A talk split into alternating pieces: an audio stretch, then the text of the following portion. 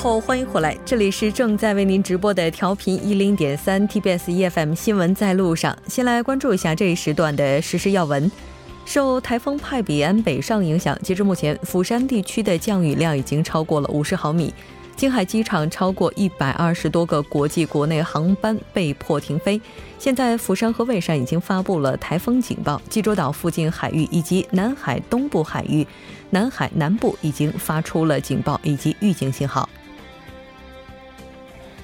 参加南北韩统一篮球赛的韩方代表团全体成员一百零一人，于三日上午十一时十分许抵达平壤顺安机场。韩国代表团将从明天开始连续两天与北韩方进行四场比赛，并预计于六日下午五点左右返回韩国。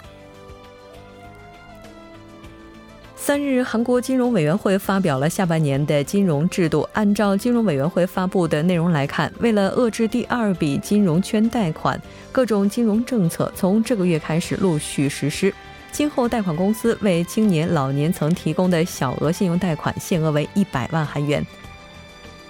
好的，以上就是今天这一时段的实时要闻。接下来的一个小时将为您带来今天的财经风向标、新闻放大镜以及新闻中的历史。稍后是广告时间，广告过后马上回来。好的，欢迎回来！财经风向标带您了解最新财经动向。马上连线特邀嘉宾杨帆，杨帆你好，吴真你好，大家晚上好，很高兴和您一起来了解本周的财经风向标。先来看一下您今天准备的主题是什么？嗯，就在这个七月一号啊，在首尔举办了关于有关这个区块链相关的一个全球非常大的一个峰会，我们就叫它区块链二零一八全球峰会。那这个峰会上呢，应该说是有大约三十多家全球这个区块链技术的领袖，还有就是说有二十多家顶级的这个货币交易所，还有说好多在在这个区块链领域方面技术前沿的一些韩国大企业，应该说吸引了很多重量级的这个区块链领域的重量级的嘉宾出席。嗯，是的，没错。那这次大会的话，主要的宗旨是什么呢？我们也来看一下。这次大会大家都主要探讨的就是说区块链领域未来的一个前沿发展，还有它的最佳实践和创新应用。最终的目的也是想推动这个全球区块链生态的一个发展。它这个标语很值得大家注意哈，就是叫“区块腾飞，连接全球”，就可以看得出来，他想就是通过区块链怎么去呃，就是构建全球的这个区块链生态的发展。而在这个峰会上呢，在这个创新应用领域方面呢，呃，比较受关注的就是电子竞技行业，就是平时我们讲的这个电竞行业。嗯，是的。那当然，我们也看到这次大会上呢，很多方都是希望通过致力于区块链的技术来解决当前电竞行业的痛点。那现在的话，从全球范围来看，电竞行业它的市场规模有多大呢？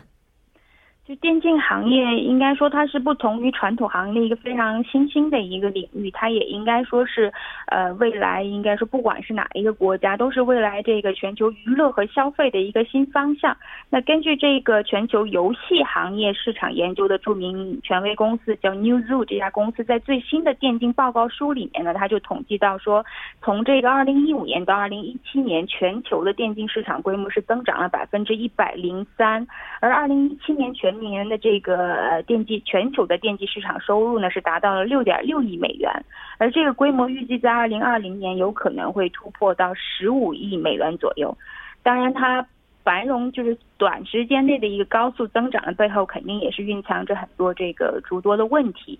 应该说，电竞的这个市场它是走也是走了几个时代。那最早期的电竞，我们叫早期电竞一点零时代，主要就是以电竞爱好者为核心的时代。嗯那第二二点零时代就是以游戏为核心的电竞二点零时代。那其实这个二点零时代走到现在，应该说是走到尽头的主要原因就在于这个二点零时代呢，它是非常垄断和封闭的时代，它应该说是就是阻碍了电竞行业的更高境界的一个商业的发展。最主要的问题应该就是说电竞赛事的一个呃集中化和中心化，也就是说很多这个顶级的电竞赛事，它完全是被这个游戏的运营方所垄断。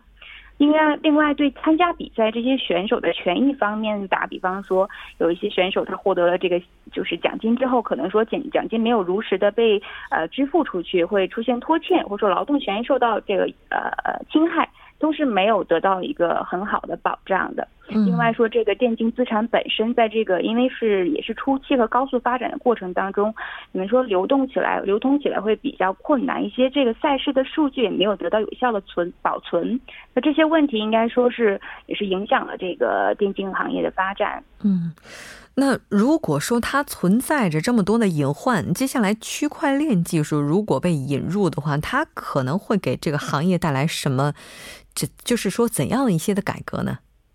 应该说区块区块链技术，它应该可以从这个它的技术它本身的一些技术特点上来解决刚刚我们谈到的这些这个行业的痛点。因为我们知道这区块链技术它很大的一个特点就是它的一个去中心化。嗯。那它应该说可以从本质上让这个电竞的整个它这个网络和它的这个生态链出成为一种公公有链，也就是说，呃，去了中心化，而且它整个这个平台上发生的所有数据是不可篡改的。是非常公开透明的，还有说它有这个可溯源的性质。应该说，由于区块链它本质的它自己这些优质的性质，应该说是如果运用到了电竞行业里的话，就应该打破了传统这个公司组织边界影响这个赛事有效呃提高质量的这样的一些问题。同时，它也是减弱了对这个公司包括一些这个渠道的依赖。这样的话，很大程度上它也可以降低成本。另外说，一定程度上也可以减弱一些企业。的垄断性质来保障，就是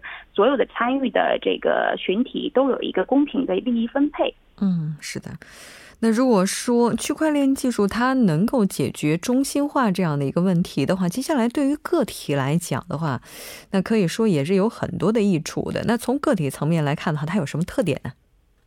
因为区块链的应用，它在这个电竞领域应该也又又实现了一种所谓的共享的这种感觉，就是它可以让这个电竞的观众，嗯，玩玩家、选手在这个电子竞技和游戏的领域里面，所有你像数据。资产这些东西能够实现一个高效的确权，就是说确认这个权利是归属于谁。那同样同样同样可以通过这个代币激励来量化个人的行为，来提高这个电竞行业里边的一些这个经经济流通的效率。那也不得不提到，从组织层面来看的话，它也是可以给这些行业内部的各个这个节点能够提高一个非常高效的一个一些影响。就比方说，你像游戏的厂商啊，游戏的这个开发商啊，包括说赛事的主办方啊。选手啊，工会啊，应该说都可以，就是基于这个区块链技术的一些基础设施，来提供一个双方，就是各方都能够协作和互惠的这样一个体系和解决方案。嗯，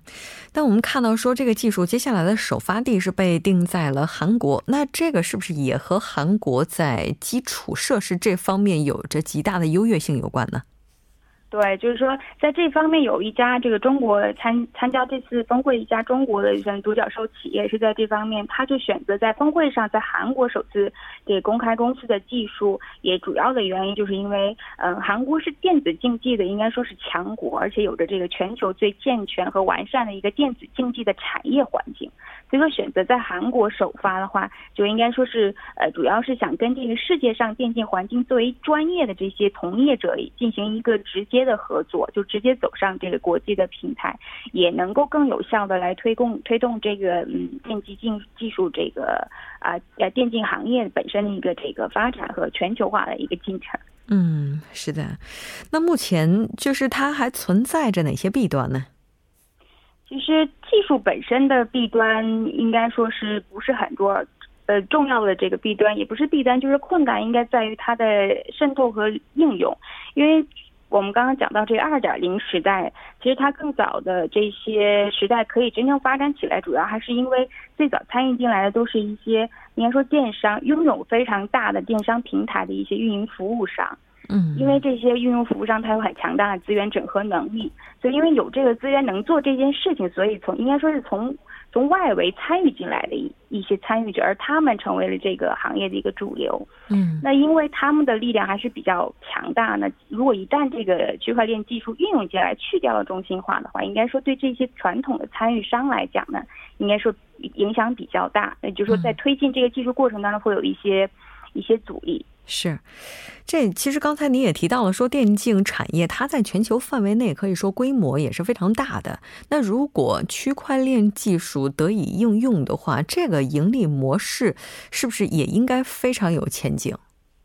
对，应该说现在来讲，也都是是初步的这个推测。像经济界和科技界对这个目前如果采用一下这个区块链技术进来，也会也会就是说，呃，会会更大程度上提高全球电竞电竞行业的发展。所以说，也把这个行业现在是被看作是下一个千亿市场。嗯，所以说也就使得类似于像刚刚讲的这些运用这个区块链技术的这些电竞企业和技术开发公司呢，应该说在争分夺秒的想为这个电竞行业带来一场大的革命，然后提高和高效的这个链接全球的这个电竞生态体系。是的，没错，我们在这里也可以这个预想到，在未来的话，可能在更多的领域都会引入这样的一个技术。好的，非常感谢杨帆带来今天的这一期节目，我们下期再见。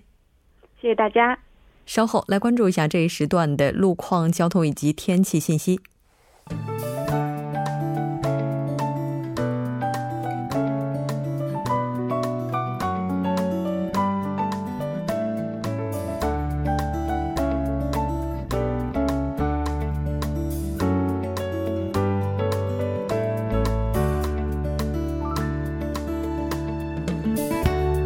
晚间七点十二分，依然是由程琛为大家带来这一时段的路况及天气信息。继续来关注晚高峰时段首尔市的实时路况。第一条消息来自奥林匹克大路河南方向陆良金水产市场附近路段，目前呢发生了私家车之间的追尾事故，还望途经的车主们保持安全车距，小心驾驶。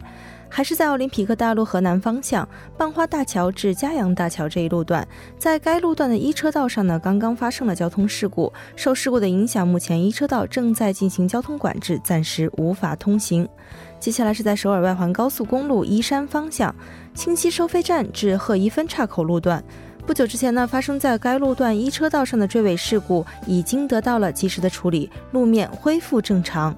好的，我们继续来关注天气。受第七号台风派比安北上影响，目前南海岸、济州以及岭南地区呢，纷纷发布了台风警报。韩国气象厅预测，到四号凌晨时段为止，以上受台风影响地带的强降雨呢，还将继续以大到暴雨为主。降雨的同时，依然会伴随着短时强降雨、雷暴、瞬时大风等强对流天气。而中部内陆地区告别了雨水，明天高温还将持续。一起来关注首尔。是未来二十四小时的天气预报。今天夜间至明天凌晨多云转晴，最低气温二十三度；明天白天多云转晴，最高气温三十一度。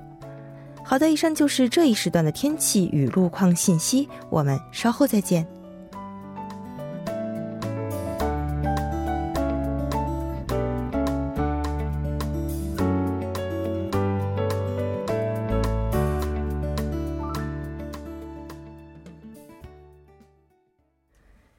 好的，欢迎回来，多角度、全方位为您深入剖析韩中两国实时热点焦点。今天我们要讨论的话题是美国防长的亚洲之行。当然，节目也期待您的参与。您可以发送短信到井号幺零幺三，通信费用每条为五十韩元。另外，你也可以在 YouTube 上搜索 TBS EFM，在收听 Live Streaming 的同时点击对话窗参与互动。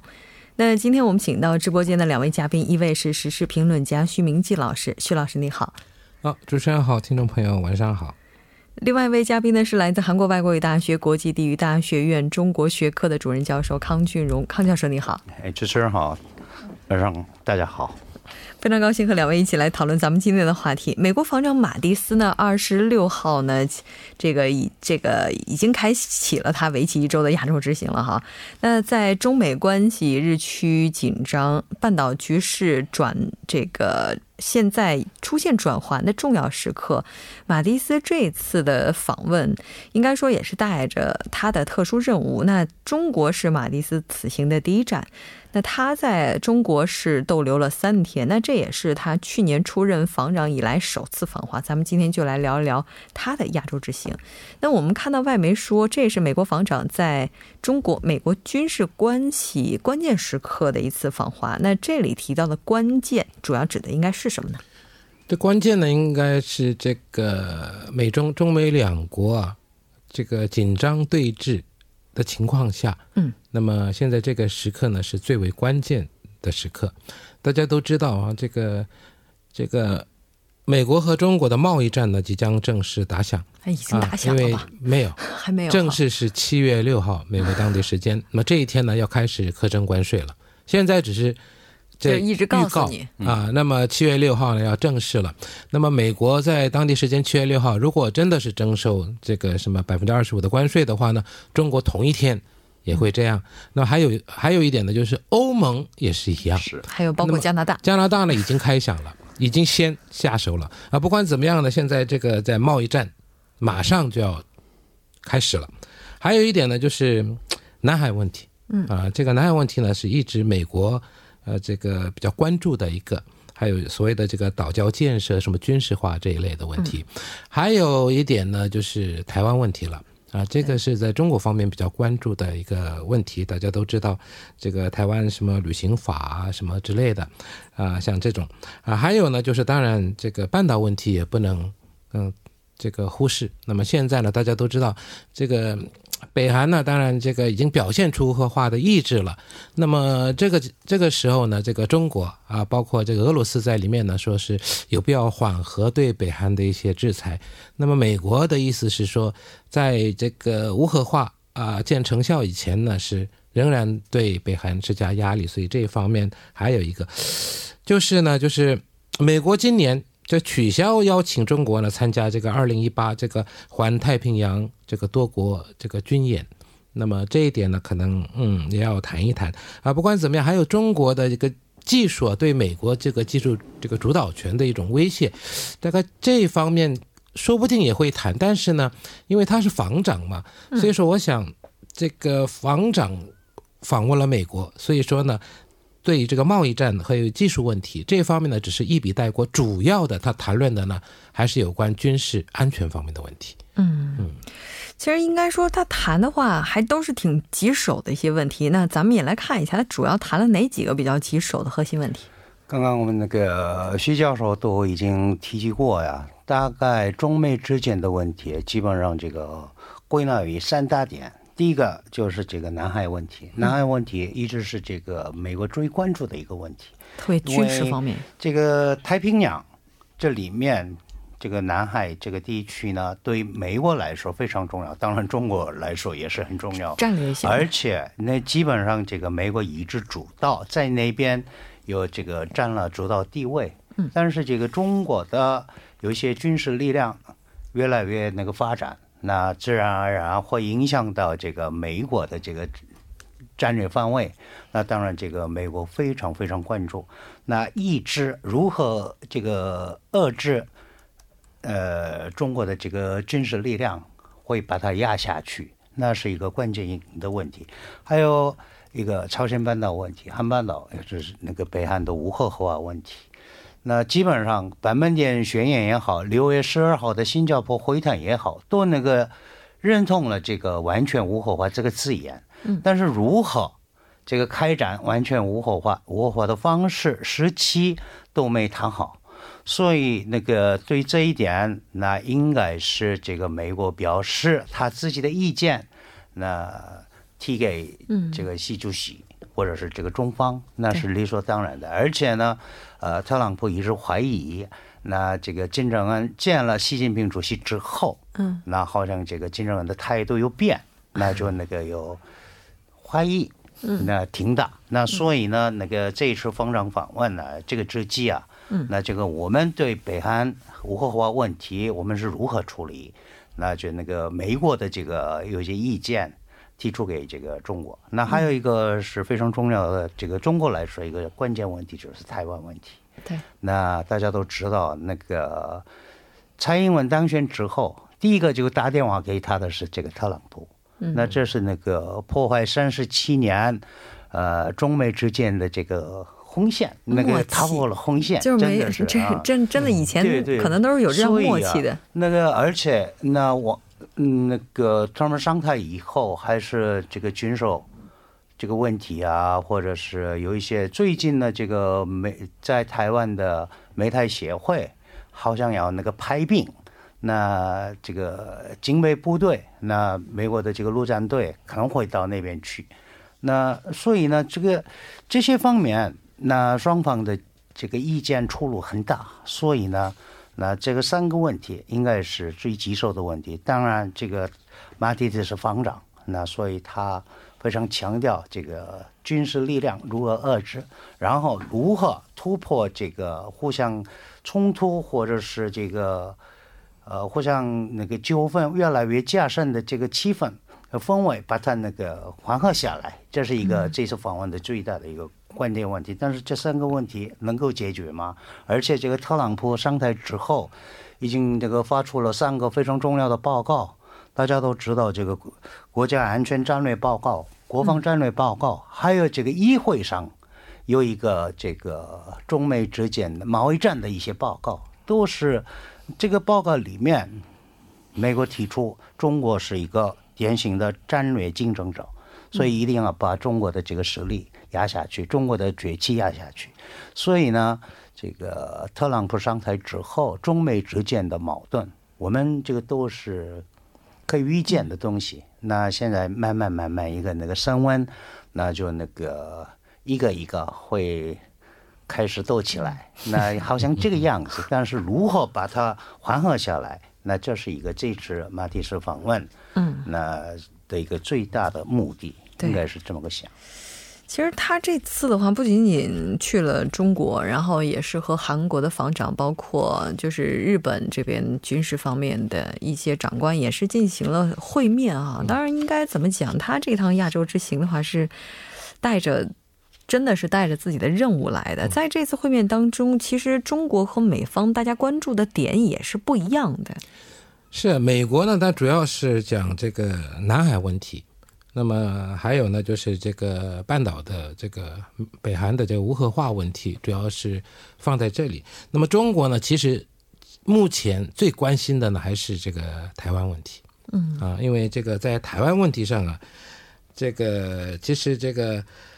呃，除了这个，就是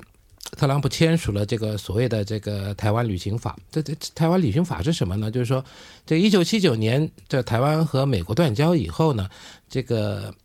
台湾的这个包括这政府、总统、什么行政院长、什么国防部长等等，是不可以访问这个华盛顿 D.C. 的，就是华盛顿那叫特区嘛，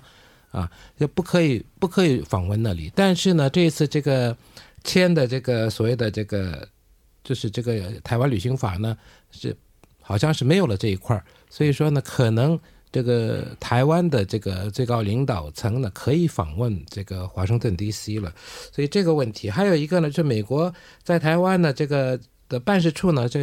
新建了一个，这新馆落成了。嗯，那么这个比方说呢，这有有意也是要加强这个跟台湾的一个关系，还有这个呃，美国。这个也是售武器给台湾的，台湾也是最大主顾之一啊，在美国这个购买一些这个武器。嗯，那么在这个武器方面，还有呢，就是说，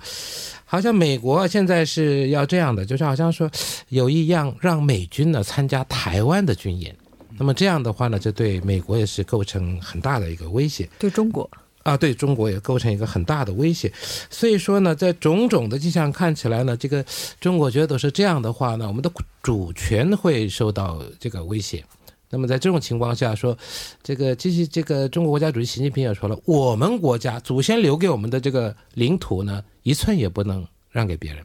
所以在这种情况下，是不是除了南海？以外，台湾也包括在里面。他的意思是不是在这里面还很难说？但是呢，如果说是美国继续对中国施压的话呢，中国呢可能会做出一些呃反应。那么，其实这个马蒂斯这次访问台湾的时候，有媒体报道说，马蒂斯呢在这一方面也做出了个强硬表态，就是我们也有可能正面应对。但不管怎么样呢，这一次这个访访问这个中国以后呢，大体上媒体呢都评说是，呃，就是非常建设性的。一次会谈啊，所以说呢，对两国关系呢，不会不至于说是有带来多么大的这个负面的影响。不管怎么样呢，中国呢是把这个台湾问题放在首位，南海问题呢放在后面。那么美国呢是南海问题放在前面，然后呢就是所谓的这个半岛问题，嗯啊，所以讲这些主要是在讲这些。所以说呢，在什么贸易战也好，技术问题，这个呢只是一笔带过，没有嗯，没有这个重点谈论，主要谈论的呢是这些问题。军事方面，啊，但是呢，这个到底是达成了什么协议，还是有了什么共识，这个还没有对媒体透露。嗯啊，但是呢，一一般觉得说，一定是在这几点方面呢，嗯深入交换了意见。其实他访华这个日程已经结束了。我们看到目前官方的报道，就是说双方在国际地区形势、两国的两军关系以及半岛问题、台湾海上安全等共同关心的问题上深入交换意见，就下一步加强两军各层级交往、增进军事互信、深化务实合作、管控风险等方面达成重要共识。这这是大人母的嘛，就是说嗯到底讲了些什么，谈了些什么，他谈的是这些，有没有结论呢？对，嗯，这个没什么结论。所以那个各说各的嘛，嗯我有这个意见，你有这个意见，我可以了解，但是我们不能同意您的意见，所以那个这就是共识。这真的是这样，台所以啊，不是，那中国媒体说这一次他是什么聆听之旅，哦是来听取中国方面的意见。是是当然，他也表达了美国方面的意见，所以呢，只是交换了意见，没有达成任何的共识。所以这次马蒂斯的访问啊，可以可以说是一个是从美国的观点来说，一个试探性的这个访问，嗯因为大家都知道，六月是这个十二号新加坡会谈之后啊，那个完全无后话。那这一点呢，这个如何推行无后话都没有进展，徘徊不全。那这个我刚刚讲，为什么这个北韩突然变成小鸡？那这个背后有中国。那这种情况之下，他去看看试探一下，到底什到底那么情况？个呃什么情况？到底那个这个军事问题也好，而且那个北韩那以前都没提到这个驻韩美军问题，嗯但是这个见了习近平之后，第二次会谈之后，嗯那个北韩提出了这个中韩美军问题。嗯那因为美军是韩美同盟之间的事儿，所以那个呃，一般来说，我们这个无后报这个程序这个里面，这不是一个题目，但是他们突然提出来。那很多这个美国专家呀，或者是美国政府的官员说，这是应该是这个习近平透过这个金正恩提出来的东西，因为美国是这么想，所以呢，打听看看，试试看。嗯所以基本上这个打交道的意思。还有呃，另外一点是，这刚刚我们这个徐教授讲过，嗯，那当然美国可能的情况之下，当然跟中国合作，但是必要时呢，还是这个正面应对、正面交锋。是那所以呢，那意思是什么？是所以呢，咱们先留个悬念，半年过后继续来讨论。